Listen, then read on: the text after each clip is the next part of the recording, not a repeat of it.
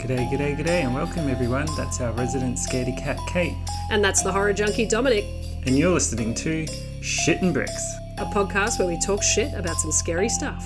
the sort of fear your asshole knows about. As always, subscribe, rate, and review us. And don't forget to follow us on social media at Shitting Bricks Podcast. All right, drop your dax, pop a squat, and let's get into it. Hi, Kate. Hi, Dominic. How are you doing? I'm pretty well. I was just about to ask how you are doing, but I, I know how you're doing, whether or not you want to share it with our, our audience. But uh, I'm really well. I'm really well. That's good. Yes, I have had a little visit from Auntie Rona, and she's moved in for seven She's- days. She's not even the fun auntie that like brings you fifty dollar bills and you know wraps them up in in shitty Christmas wrap. She's a, the worst auntie. Yeah, I can't even spend my fifty dollars. I gotta just sit at my desk and do nothing really. It's cabin fever has definitely set in. Which, by the way, we should totally do an episode on cabin fever. That's an excellent idea. Oh, look at that! See, my my my uh, creative juices haven't been stymied by bloody Rona. But uh, yes, for those listening at home. I won the race, first out of Kate and I to, to get it. It's gone a bit berserk in Australia, so we're celebrating our first episode of episode of the year with uh, with a special guest, Yay! Welcome, Auntie Rona. our friend. You bitch. Fuck off. No, look, it's good though that we can still record our episodes We are doing it uh, back remotely. Um, we had our little fun recording in person before everybody got sick. Yeah. Um, but uh, yeah, hopefully we'll be able to record some more episodes in person one day. Yeah, soon. I've got thirty days of immunity afterwards, so you know I'm going to definitely make the use of it, make the best of it. All right, so you want to hear what our topic is for today? I really do. I've been trying to avoid looking up anything about this, so hit me with it. Okay. Well, first of all, I've got a question for you, Kate. Mm-hmm. Can you list some of your like worst ways to die? Like your biggest fear of how you die? So I feel like burning, burning to death wouldn't be great. Um, oh, definitely being trapped in a like a cave or something and knowing you can't get out. Then you're just like, well, you know, I'm trapped. And I'm just going to will myself to death. That would be pretty horrible. um, I'm going to think really hard. Come on, die. No. I can't do it too much because it might work. Um, You might shit Uh, yourself. yeah. So, we'll save that for the episode when we talk about shitting ourselves. We always seem to come back to that. It's so it's the classy podcast. That's what I always say. Uh, those would probably be the top ones. I think around that, you know, the waiting to die, perhaps. You know, Yeah. knowing that that's really the only option. Yeah. Um, well, I'm hmm. not surprised because I'd say fire is probably up there on most people's lists. Yeah. Um, and this story that I'm going to tell today definitely has that, or possibly it's it's going to. It's, it's up to you to decide uh, whether this is whether this happened or not. So I've got a bit of a mystery uh, episode for everyone today, and you know I love a good who done it. yes. And we're starting the year off pretty PG for Dominic, so we're not diving too into the trauma just yet. Um, But there's time. Then There We've got the time. whole of 2022. We can hit on all the trauma. Go as deep as you like. yep. but the reason why I picked this story is because, again, drawing it back to our own fears, as someone that has recently donated to some some dear friends of mine to have children, I have now started to connect with that idea of losing a child or your child being kidnapped or anything along those lines. Someone sneezing on your child just scares the hell out of you. Yeah. Um, and then also the fear of being burnt alive. So this story has got all of it. It's got so much in it, and I can't wait to share it. And it's probably going to be a really long episode, but who cares? Who cares? Just on that as well, when you just said that you you donated for some people to have a child, in my mind, I was like, how much did you, how much money did you give? Like, GoFundMe. it took me way too long to make the connection. Yeah, shout out to Chandler if he's listening, when he's listening. yeah, No 20, 20 bucks. Just see how far that gets you. 20 Twenty dollars. He could get a new baseball hat with that. He does rock a baseball hat, that's for sure. Yes. he does. Um, okay, so the story. This is probably the most, or one of the most famous ever missing person stories ever in human history. And there's a few of them, and I'm definitely going to touch on all of them at some point in uh, Shitting Bricks, but mm-hmm. I wanted to start with this one. So today I'm going to tell the story of the Sodder children. Ooh. All right. It's 11 pages, so it's oh a long one. yeah, ripper, I'm settling in.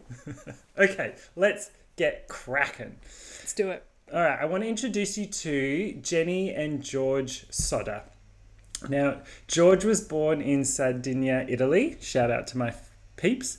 Uh, mm-hmm. in 1895, and he immigrated to the United States 13 years later.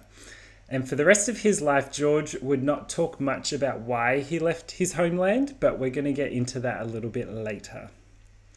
Now, George eventually found work on the rail railroads in Pennsylvania, and uh, his job was pretty basic. It was just get whatever work you can get. He was an immigrant, um, so he was doing things like carrying water and other supplies to some of the other workers in the area. And after a few years, he took a more permanent work as a driver in Smithers, West Virginia. And after a few more years after that, he started his own trucking company. Um, and he was just hauling all sorts of things, uh, things like fill dirt to construction sites, and then later hauling coal that was mined out of the West Virginia region. Okay.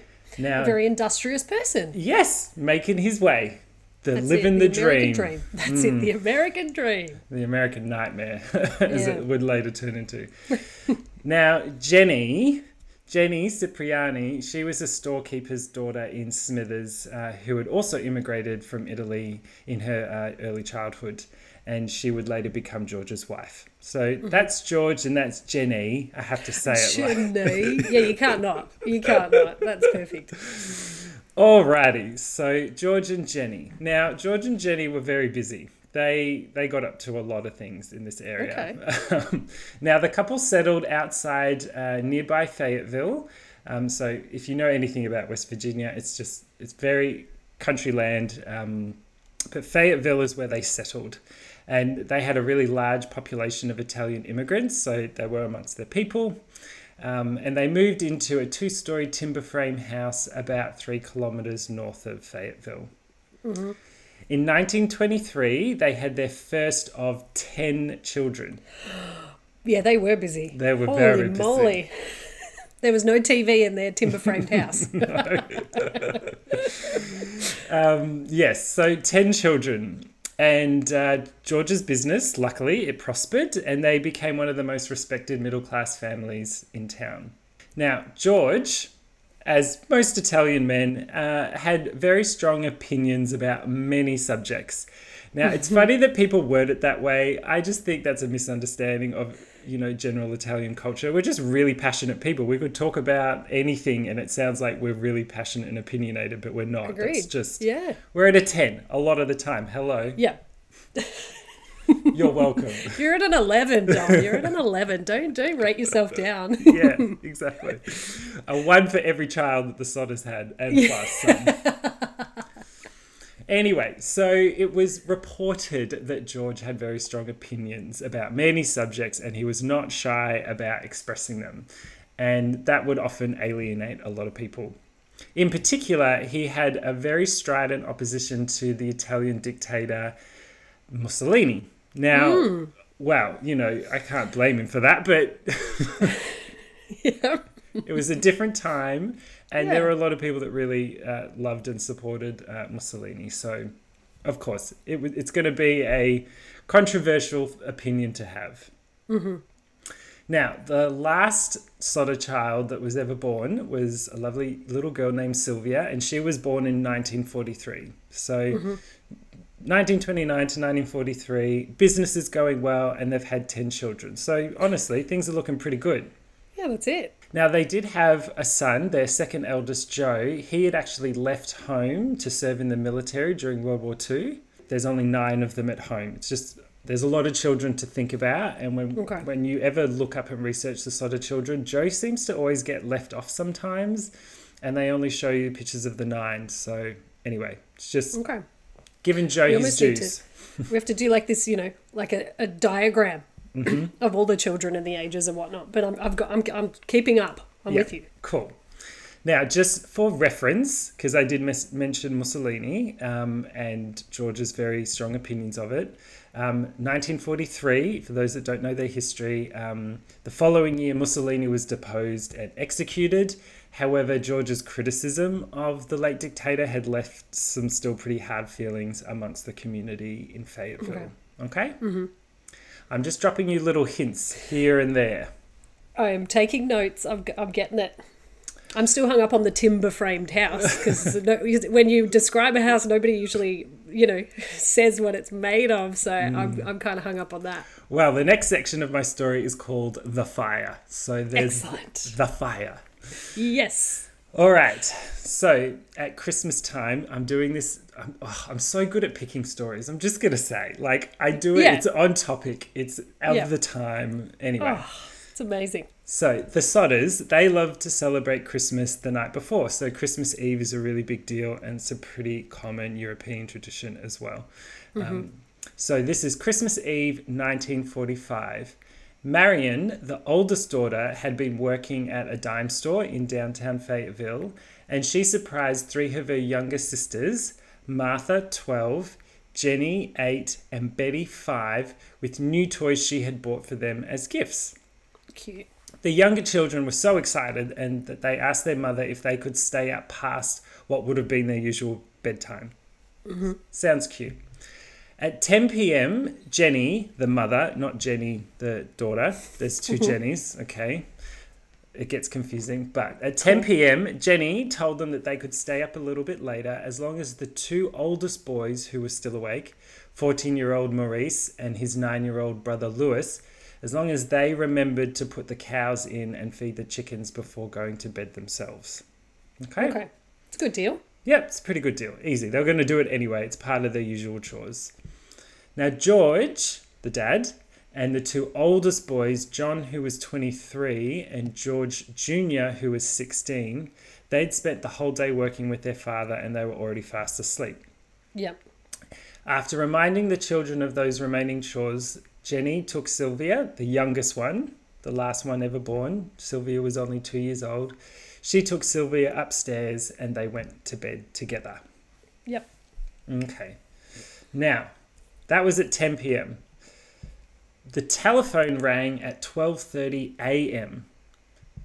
Jenny woke up and went downstairs to answer it.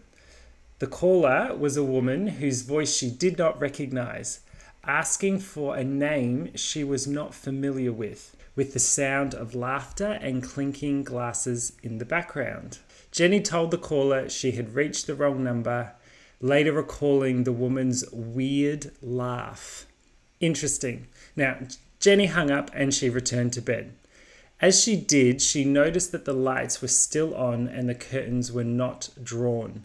Two things the children normally attended to when they stayed up later than their parents. She noticed that Marion had fallen asleep on the living room couch, so Jenny just assumed the other children who had stayed up later had gone back up the attic where they slept. So she closed the curtains and turned out the lights and returned to bed by Okay. herself. Okay? I mean, it all seems reasonably standard. Like the kids forgot to close the curtains, whatever. I wouldn't Yeah. be too concerned. And that phone call, like that's just a, a wrong number, right? Like that's I wouldn't chalk that up to much. No. Now, at 1 a.m., so 30 minutes later, Jenny was again awakened, but this time by the sound of an object hitting the house's roof with a really loud bang, then a rolling noise. Right. After hearing nothing further, she just went back to sleep. Like maybe it's a bit of tree or okay. There's lots of weird things happening. Yeah, a possum? I hmm. don't know. don't don't have them in West Virginia, but caught a flight out there. A bird or something is just smashed in and then I don't know. Now at 1:30 a.m., again around half an hour. I'm not saying that this is to the minute, but Sure. this is Jenny's recollection. So about after another half an hour, she woke up again, but this time she smelt smoke very clearly. Mm-hmm. When she got up, she found that the room George used for his office was on fire, around the telephone line and around the fuse box. Okay. So panic mode sets in. Jenny woke George up, and in turn, he woke up his older sons. Mm-hmm. Both parents and four of their children, Marion, Sylvia, John, and George junior mm-hmm. escaped the house. They frantically yelled to the children upstairs, but heard no response. They could not go up there as the stairway itself was already aflame. Shoot. John said in his first police interview after the fire that he went up to the attic to alert his siblings sleeping there, though he later changed his story to say that he only called up there and did not actually see them. Okay. So, some inconsistencies going on, but Yeah. Efforts to find aid and rescue the children were unexpectedly complicated. The phone did not work, so Marion ran to a neighbour's to call the fire department. A driver on the nearby road had also seen the flames and called from a nearby tavern. They too were unsuccessful, either because they could not reach the operator or because the phone there turned out to be broken.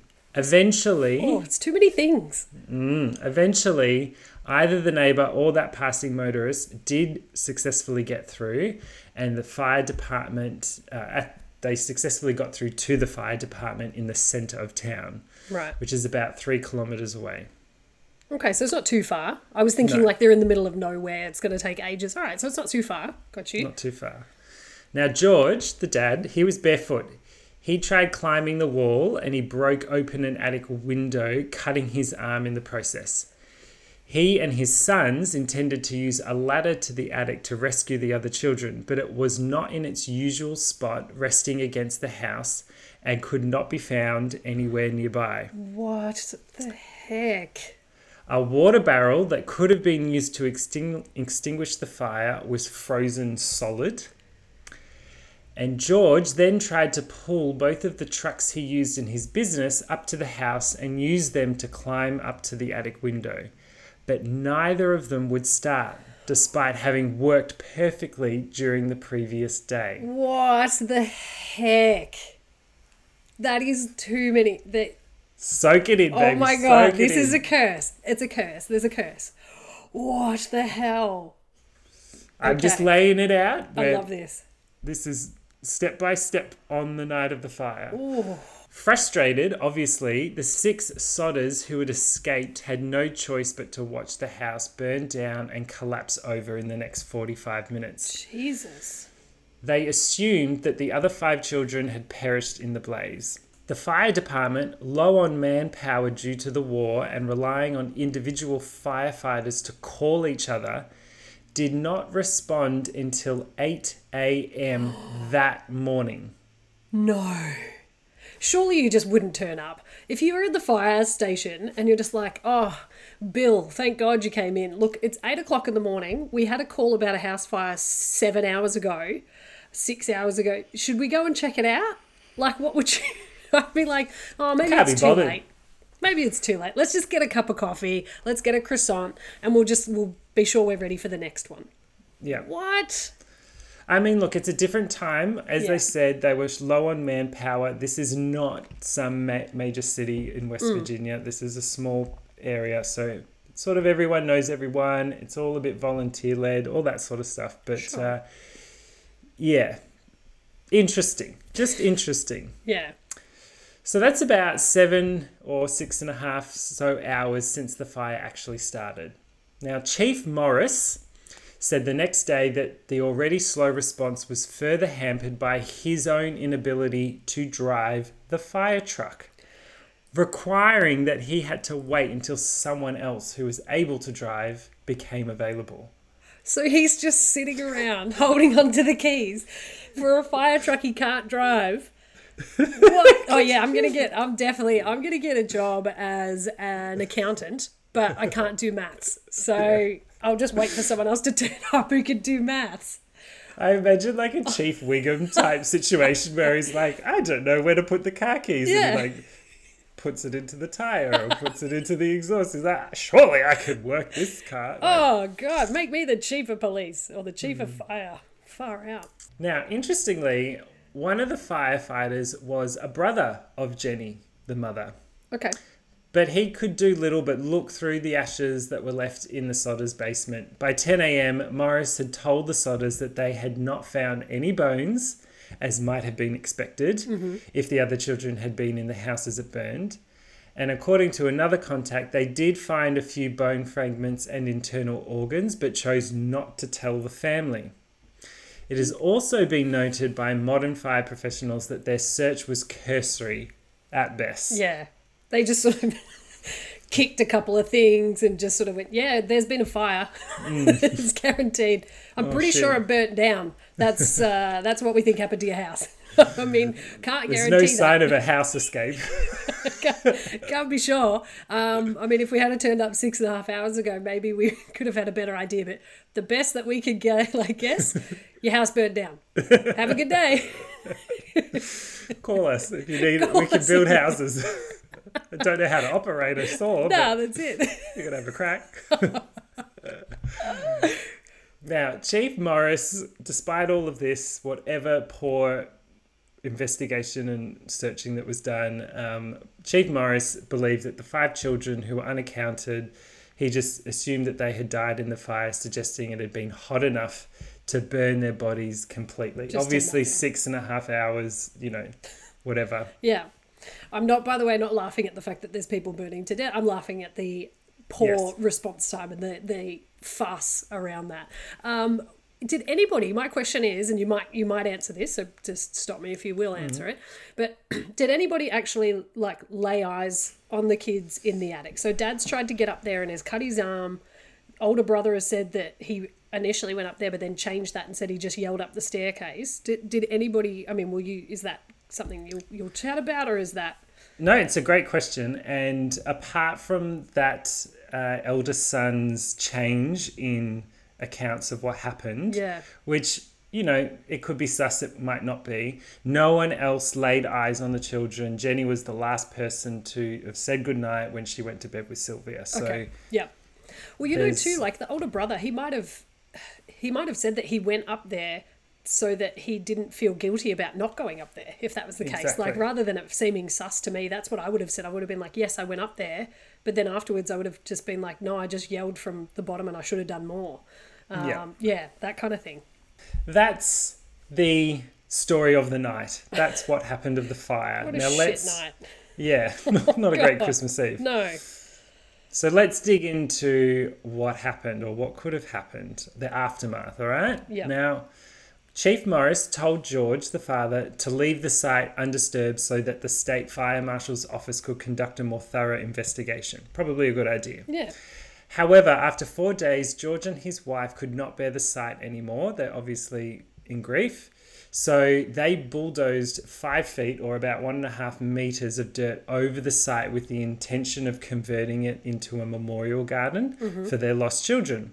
Now, at this point, they had they never they had no reason to believe anything else had happened Yeah, of course, he wouldn't. right? Uh, the local coroner convened an inquest the next day, which agreed that the fire was an accident caused by faulty wiring. Yeah, okay. Now, death certificates for the five children were issued December 30th. So, this is five or so days after the actual incident. Mm-hmm. The local newspaper contradicted itself, though, stating that, the, that all the bodies had been found, but it then later in the same story reported that only part of one body was recovered. It's all very confusing and inaccurate. Yeah. George and Jenny were too grief stricken to even attend the funeral on January 2nd. So this is all within like two weeks. That's crazy. Right? Yeah, it's so fast. Although their surviving did uh, their surviving children did attend Yeah. the funeral. So here's where things get a little strange, Kate. They were already strange from Christmas Eve. I know. You're going to do more to me? Oh my god. Now, two months before the fire in October of 1945, a visiting life insurance salesman, after being rebuffed at the door, warned George that his house, in quotation marks, would go up in smoke and your children are going to be destroyed. Now, George attributed this kind of very specific and harsh response to all the dirty remarks that he had made about Mussolini. Right. Now, this same salesman would later be discovered to be one of the jurors in the inquest that determined it was faulty wiring as the cause of the fire. Okay. Dodgy It's a bit salesman. suspect. Mm. Another visitor to the house seeking work took the occasion to go around to the back of the house and he warned George that a pair of fuse boxes would definitely cause a fire someday. Okay. And so nothing was done about the fuse boxes. Is so Well. George was puzzled by the observation since he had just had the house rewired for an electric stove that was being installed. And the local electric company had said afterwards that it was perfectly fine and safe. Okay. So, very interesting that someone after the fact would still make the comment that the fuse box was Dodge. Yeah. In the weeks before Christmas that year, George's older sons had noticed a strange car parked along the highway through town. Its occupants were watching the younger Sodder children as they returned home from school. All right. There's a bit of weird stuff happening in Mm-hmm. this place. Let's get into it. The questions, which we have many. I have heaps. Where do babies come from? Why is the ocean blue? Well, I've got heaps of questions. But are we doing it more specific to this story? Okay. We sure All right. I will keep those questions for another time. Thanks, Kate. Don't don't, don't write them down because they're worth answering. Oh, yeah. Now, not long afterwards, as they began to rebuild their lives, the Sodders started to question all the official findings about the fire. You know, grief had passed to some extent, and they were starting to go, some things are not looking quite right here. Yeah. Was it possible that the children were in fact killed by the fire, or were they kidnapped by an unknown person? They wondered why, if it had been caused by an electrical problem, the family's Christmas lights had remained on throughout the fire's early stages. Remember, the light was still on when Jenny woke up. Yes. The power was meant to have gone out. If the fuse box goes, the power goes out. They then found the ladder, which should have been up against the house where it is always kept Yep. and had been missing. They found it at the bottom of an, an embankment 23 meters away from the house. So I mean, someone's- that's not very far, but it's no, but it's far there's enough. no reason. Exactly. If you if you leave it where you're supposed to, let, so someone's just picked it up and just yeeted the ladder down a, an embankment. Mm-hmm. Wow. Okay.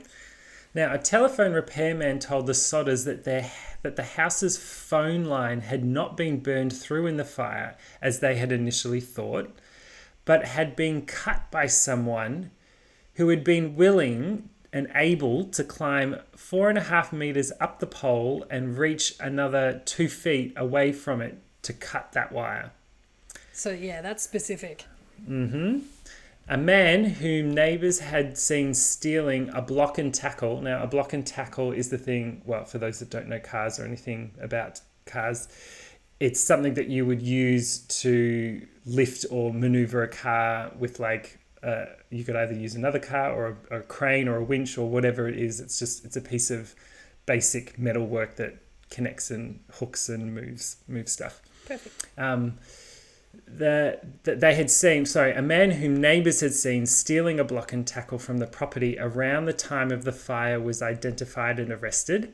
He admitted to the theft and claimed he had been the one who cut the phone line thinking it was a power line, but denied having anything to do with the fire itself. Hmm. It's a bit strange. Sus. However, no record identifying that specific suspect exists. So there's no record of that person being questioned. And there's the question of why would he want to cut any utility lines to the Sodder house while stealing the block and tackle? It'd never be, you know, there's no reason to cut any of No, that. No, there's no connection.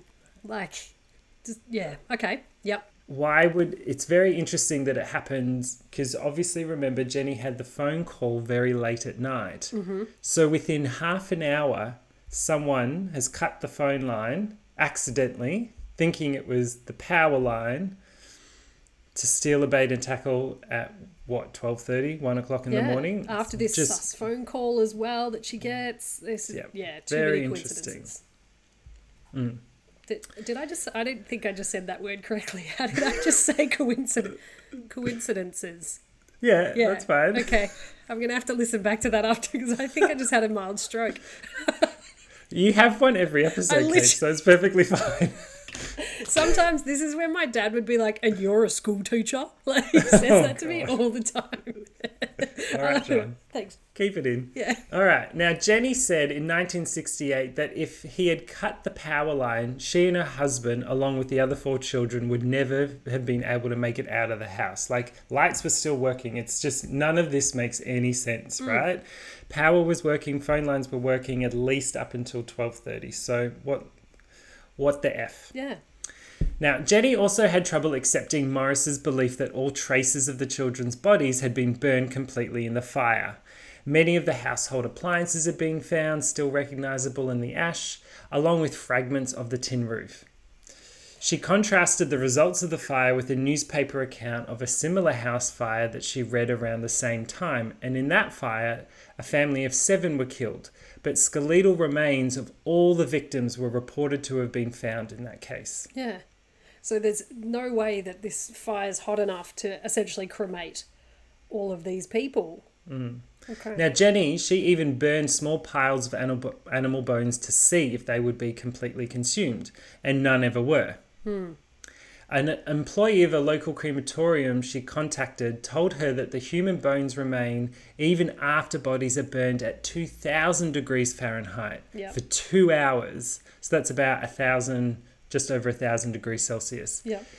Far longer and far hotter than the house fire could ever have been. So the house fire only lasted 45 minutes. It, it took six and a half, seven hours for the firefighters to arrive. Yeah. But it is important to know that the, the fire, like the house was timber, it was gone and up in 45 minutes. Yeah, timber framed house.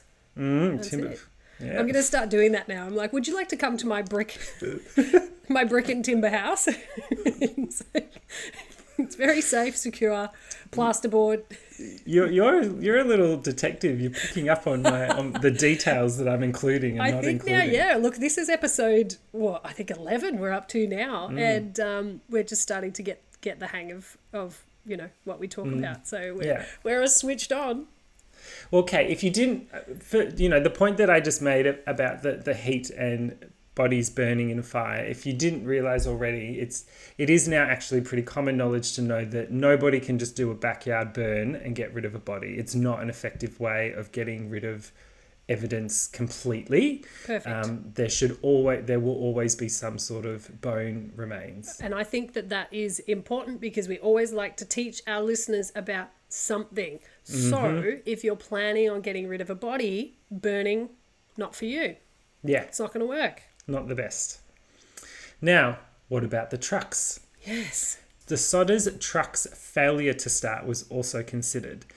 Now, George believed that they had been tampered with, perhaps by the same man who stole the block and tackle, which is used to steal and move cars um, and take like an engine out of a car, like all that sort of stuff. Um, the same man who stole that block and tackle and cut the phone line, maybe it was him that had tampered with the cars. Mm-hmm. However, one of his sons in law told the Charleston Gazette Mail in 2013, which is obviously way after the fact, that he'd come to believe that Sodder and his sons might have, in their haste, just flooded the engines, and that's why they didn't start. Okay. Yeah. You know, in the excitement of what's happening. Yeah, in the panic, they just have, you know, jumped in, tried to start as fast as they could. All right, okay, yep. I just, oh, mate, I still think it's us, both trucks. Like, come on. Yeah.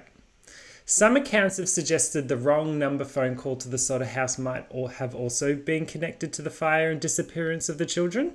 You know, Yeah. very strange that it happened when it did. However, again, investigators later located the woman who had made the call and she confirmed it had been a wrong number on her part. Okay. So she's just having a party. She wants to make a phone call to a friend and say, come over, bring your clinky glasses and your laughter. And Yeah. Bring Scrabble Yeah. or Boggle, okay? let's let's be wild. Let's do Twister. Let's go. Yes. World War II Twister. Exactly. now, I just wanted to go through some of the main questions that you may have popped up in your head as listeners at home. I know I definitely do this when I listen to a murder mystery or mystery sort of podcast. I'm like, mm-hmm. yeah, but what about this? Yeah. Now, I haven't gone through all of them, so you know, I can only talk to the ones that I was able to find and research, but they were the main ones, at least the main things that popped up. So, what's happened since? Okay, developments up until today, where are we at? Now, by spring that same year of the incident, the Sodders planted flowers in the soil, bulldozed over the house. Jenny tended it carefully with the rest of her for the rest of her life, actually. Um, but in early in early 1946, uh, there was some developments that really reinforced the family's belief that the children they were mem- memorializing might in fact be alive somewhere else. Now, evidence emerged which supported their belief that the fire had not started in the electrical fault and was instead set deliberately. The driver of a bus that passed through Fayetteville late Christmas Eve said he had seen some people throwing balls of fire at the house. A few months later, when the snow had melted, Sylvia found a small, hard, dark green rubber ball like object in the bush nearby.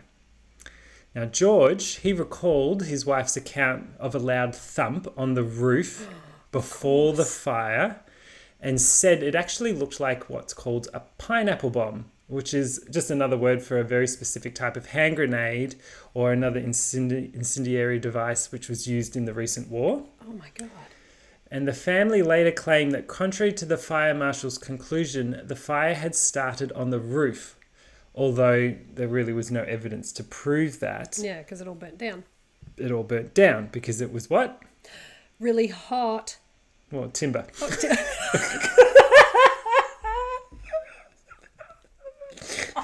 How could you forget, Kate? It was a timber frame house. I was put on the spot then. I panicked so much. I was like, we always finish each other's sandwiches. Exactly. Don't worry, we've had two weeks off. We're a bit rusty. oh my God. I mean, I, I'm not wrong though. It was hot. Yeah, it was very, but not hot enough to get rid of a body. No, that's been tested. Now, other witnesses claim to have seen the children themselves. One woman who had been watching the fire from the road said she had seen some of them peering out of a passing car while the house was still alight. Another woman at a rest stop between Fayetteville and Charleston said she had served them breakfast the next morning and noted the presence of a car with Florida license plates in the rest stop's parking lot as well. Can I say as well, like it's pr- so how many kids had gone missing? So they had 10 children all Yep. up. One of them, Joe's fighting a war. Cool. Four of them had gone to bed early Yep. With Jenny and George, And they got out. and they all got out. Okay, so we're talking five kids. Ye- Okay, I really enjoyed as well. For those listening and not watching, Dom, Dom just did an exceptional thing using his hands and his fingers to demonstrate to me how many, which was very helpful. So, five kids. That's Hold on, I mm. think I, we, I think we got that wrong, actually. did we? no, because there was. No, that's right. Ten kids. One's Yeah, at but war, one's gone. Jenny and four and. was saved oh, yeah, so. because we're not right. counting Jenny and Okay, George. shut up. Jenny. Um, so that's right. Oh my Yeah, god, this go is going to be the longest episode, and I'm so excited for it. It's good because this is a complicated story, but it's really detailed too, so it's quite a mystery. Yeah, but I think it's really game for someone to kidnap five children. Like, Hmm. I feel like it would be hard enough to kidnap one. Mm. This is really fascinating. So, what? Yeah, I'm keen to know what happens Well, and where, it, where it At goes. the end, we can we can do a bit of a roundup and see see what we think. Excellent. What would you do in a situation like this? Obviously, the Sodders needed help, so they hired a private investigator named CC Tinsley. CC. Hey, Cece. Now, CC was from the nearby town of Gauley Bridge, and they asked uh, asked them to look into the case. Now, Tinsley learned that the insurance salesman who had threatened them with a fire a year before over George's anti-Mussolini sentiments had been on the coroner's jury that ruled the fire an accident, which is obviously very sus. Yeah.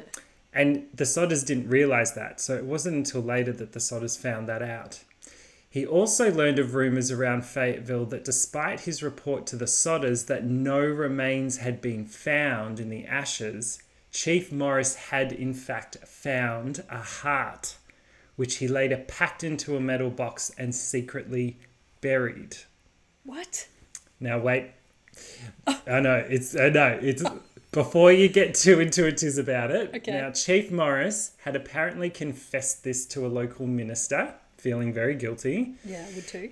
and that minister then confirmed to George that this is in fact what Chief Morris had done. Now George and Tinsley went to Morris and had confronted him with this news. Chief Morris agreed to show the two where he had buried the metal box and they dug it up. They took what they found inside what they had found inside the box to a local funeral director who after examining it told them it was in reality actually just fresh beef liver and had never been exposed to fire. What? Later, more rumours circulated around Fayetteville that Morris had afterwards admitted that the box with the liver had indeed not come from the fire originally in the first place.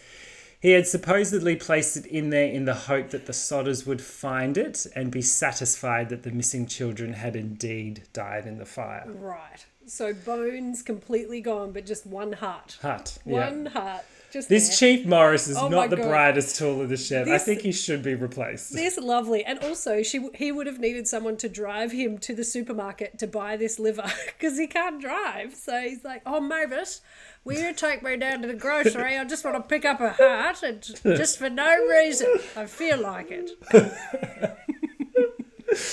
Exactly. Mavis is she did married up. She Oh, married down. yeah, that's it, she yeah, Chief yeah. Morris. Chief Wiggum is punching punching with Mavis. Yeah, yeah. So, all right. What are they? What else would you do? Let's do an excavation, shall we? Because not feeling super confident about Morris, Morris and the team's job.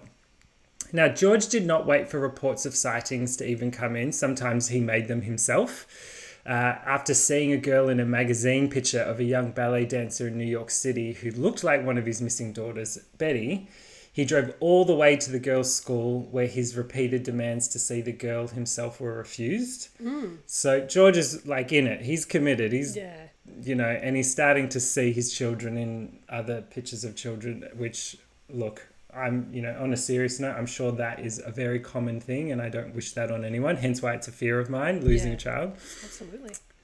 Um, what else did he try? He also tried to interest the FBI in investigating what he considered it to be a kidnapping.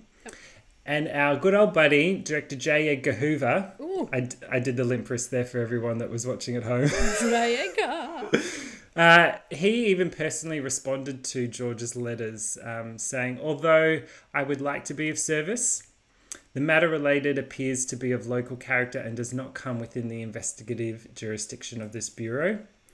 Um, if the local authorities requested the Bureau's assistance, he added, then of course they would have helped, but the Fayette, uh, Fayetteville Police and Fire Departments declined any assistance. In August 1949, George was able to persuade Oscar Hunter, a Washington, D.C. pathologist, to supervise a new search, you know, a new excavation of the mm-hmm. site.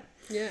And after a very thorough search, artifacts including a dictionary that had belonged to the children and some coins were found. Several small bone fragments were unearthed, determined to have been of, of human nature, and they were vertebra. Okay. But wait, there's more. The bone fragments were sent to Marshall T. Newman, and he was a specialist at the Smithsonian Institution, and they were confirmed to be lumbar, uh, lumbar vertebrae, all from the same person. And since the transverse processes are fused, the age of this individual at death should have been around 16 or 17 years old. Okay. In Newman, that's what he said in his report. He also said the top limit of this age should be about 22, because obviously everybody's a different and different time, different Yep. place, people, whether they're eating right and or not, Or all that sort of stuff. How hard they work, or physical Yeah. labour, sitting down a lot. Sure. Yeah. So highest is 22, 23. Thus, given this age range, it was not very likely that these bones were from any of the five missing children, since the oldest, Maurice, had only been 14.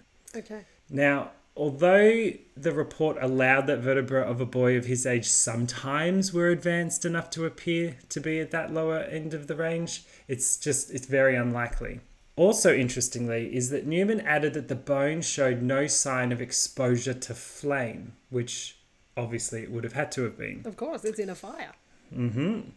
In a what? Timber Uh, framed timber house. framed house. Very hot. Now he agreed it was very strange that those bones were the only ones found. Of all, you know, no other bones. This was a very thorough excavation, but only vertebra bones were found outside of the age range and were not not shown to have come into contact with any fire. and no other bones or anything like this. I, I am no doctor, but I think that there's more bones than vertebra. Absolutely. Yeah. And Newman felt the same way. He said there should have been more bones. Yeah. Even potentially a full skeleton is what he expected to find. Mm. The report concluded that the vertebra had instead most likely come from the dirt that George had bulldozed over the site only a few days afterwards.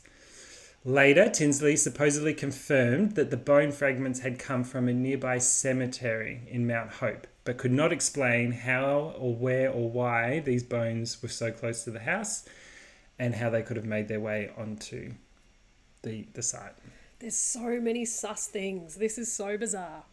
Now, the Smithsonian, after they did their investigation, they returned the bone fragments to George in September of 1949, just in case, you know, if these were the bones of a child, his child, you might, you, you would want to hold on to something. Sure. But their current location is unknown. The family have no no idea where it is. Now, this is a it got pretty this is a big deal. Like it's quite a mystery. So the investigation and its findings attracted a lot of national attention and the West Virginian legislator had two hearings on the case in 1950. So it's only about, you know, maybe 5 years afterwards. Um, however, the governor and the state police superintendent told the Sodders that the case was hopeless and they closed it at a state level. The FBI decided it had jurisdiction as a possible interstate kidnapping, but dropped the case after two years of following fruitless leads. So not even the FBI could find anything. Yeah, okay. There's a lot of people involved in this, and there's just so many unanswered things. Yes. So let's wrap this up because you know it's a long story, but it's it's interesting. Yeah, Um, absolutely. With the end of the official reports to resolve the case, the Sodders did not give up hope. They had flyers printed up with pictures of the children. They offered money for information. In 1952, they even put up this what's now was was known as a really famous billboard. It had, it was up for years and years and years, and it was long. It was along uh, the U.S. Route 60, or later turned into the U, U.S. Route 19. It was this massive billboard with the with the kids' pictures on it, and it turned into a bit of like a, a famous poster. Everyone Wow. who dr- drove through saw it. Now they've done everything that they can do on their end, and I spoke about how George sometimes thought he saw pictures or or whatever. Yeah, and there were some people on the night that said that they thought they saw the kids. These weren't the only sightings. So the family's efforts soon brought another reported sighting of the children after the fire. A lady named Ida Crutchfield, a woman who ran a Charleston hotel, claimed to have seen the children approximately a week afterwards. In her own words, she said, I do not remember the exact date. The children had come in around midnight with two men and two women, all of whom appeared to be of Italian extraction.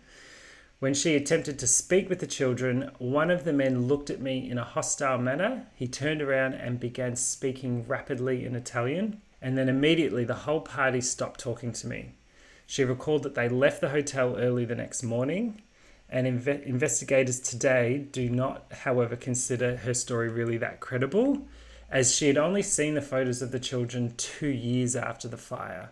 So, five years before she came forward. So, it just she had a very detailed story, but she'd only seen the pictures of these kids for you know two years after the event, and she was able to remember it, remember them specifically. Yeah. And then she waited another five years to come forward. So it's just all a bit sus again, but yeah, it's. you just never know. That's why, f- f- like first-hand witnesses and stuff like that, you think that they're the most reliable thing in the world, but it's actually they're the worst. Mm. People's memory is shocking, and Yeah.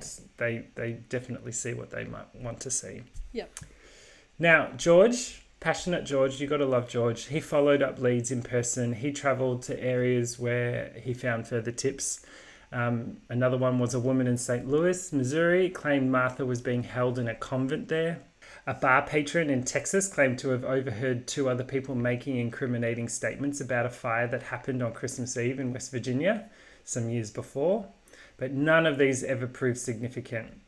And when George heard later that a relative of, relative of Jenny's in Florida had a had children that looked like some that were similar to his, the relative, like he stalked this relative down and had to prove that the children were their own Uh-oh. before George was satisfied. So obviously a very desperate father. Yeah, definitely. Poor George. Yeah. In 1967, George went uh, went to Houston uh, to investigate another tip. A woman there had written to the family saying that Lewis had revealed his true identity to her one night after having too much to drink. She believed that he and Maurice were both living in Texas somewhere. However, George and his son in law, uh, I won't say his name, doesn't matter because there's too many names. George and his son in law, Grover, oh, yep. it's such a bad name, Grover, were unable to find her and speak with her. Police, they were able to help them find the two men she had indicated, but they denied being the missing sons.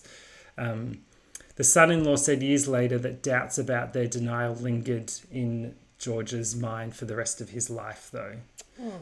So they found these two men who supposedly, when drunk, said that they were Lewis and Maurice, but um, they denied it later. It's, oh. it's very strange, but I had to mention that one because George died feeling that there was something odd and not quite right about their denial. Oh man, poor George. He's Another letter they received in 1967 brought the Sodders what they believed was the most credible evidence that at least Lewis was still alive. One day, Jenny, the mother, found in the mail a letter addressed to her, postmarked in Central City, Kentucky with no return address. Inside was a picture of a young man of around 30 with features strongly resembling Lewis.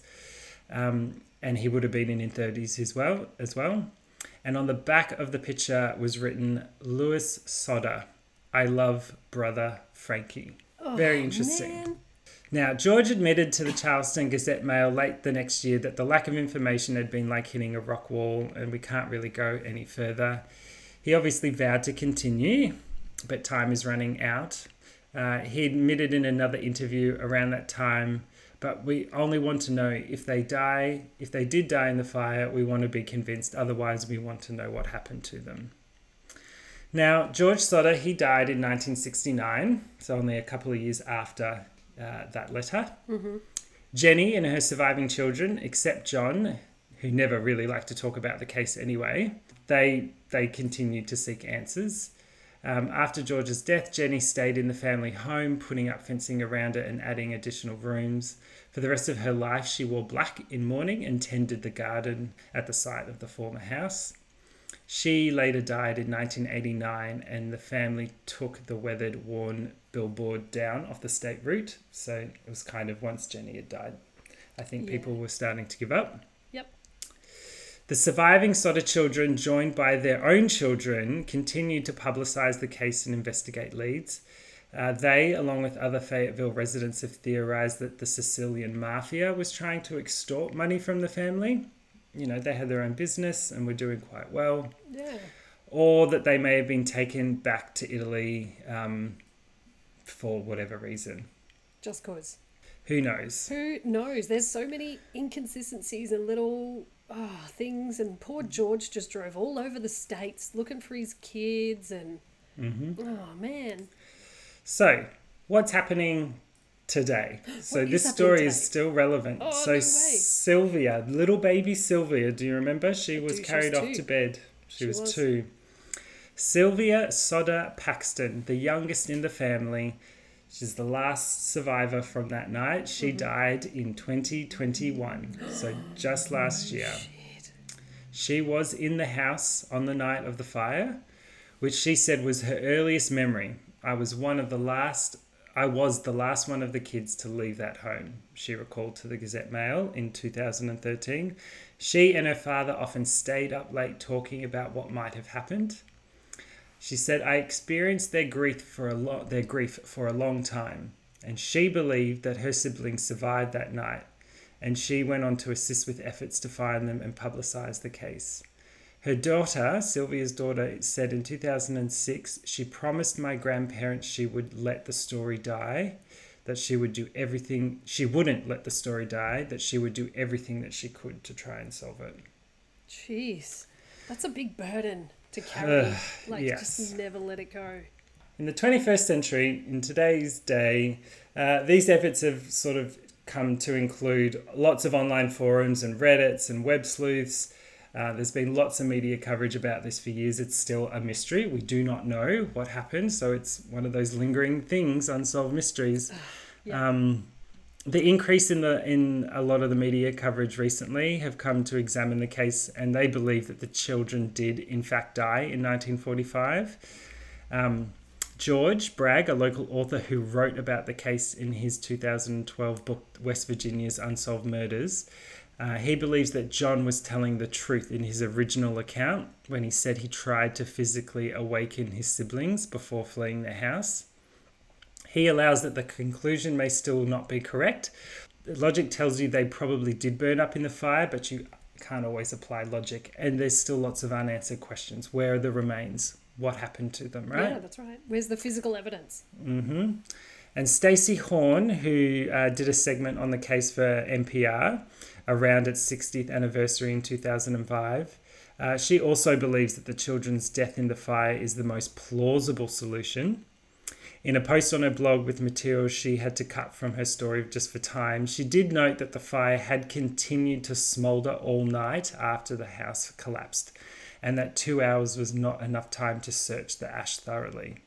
Though they did do an extra excavation, just saying. Yeah, exactly.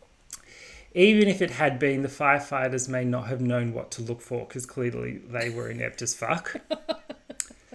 Yeah, not really instilling a lot of confidence in their abilities. Yeah, but even our old girl Stacy, she says there is enough genuine weirdness about this whole thing that if someday it is learned that the children did not in fact die in the fire, she wouldn't be shocked.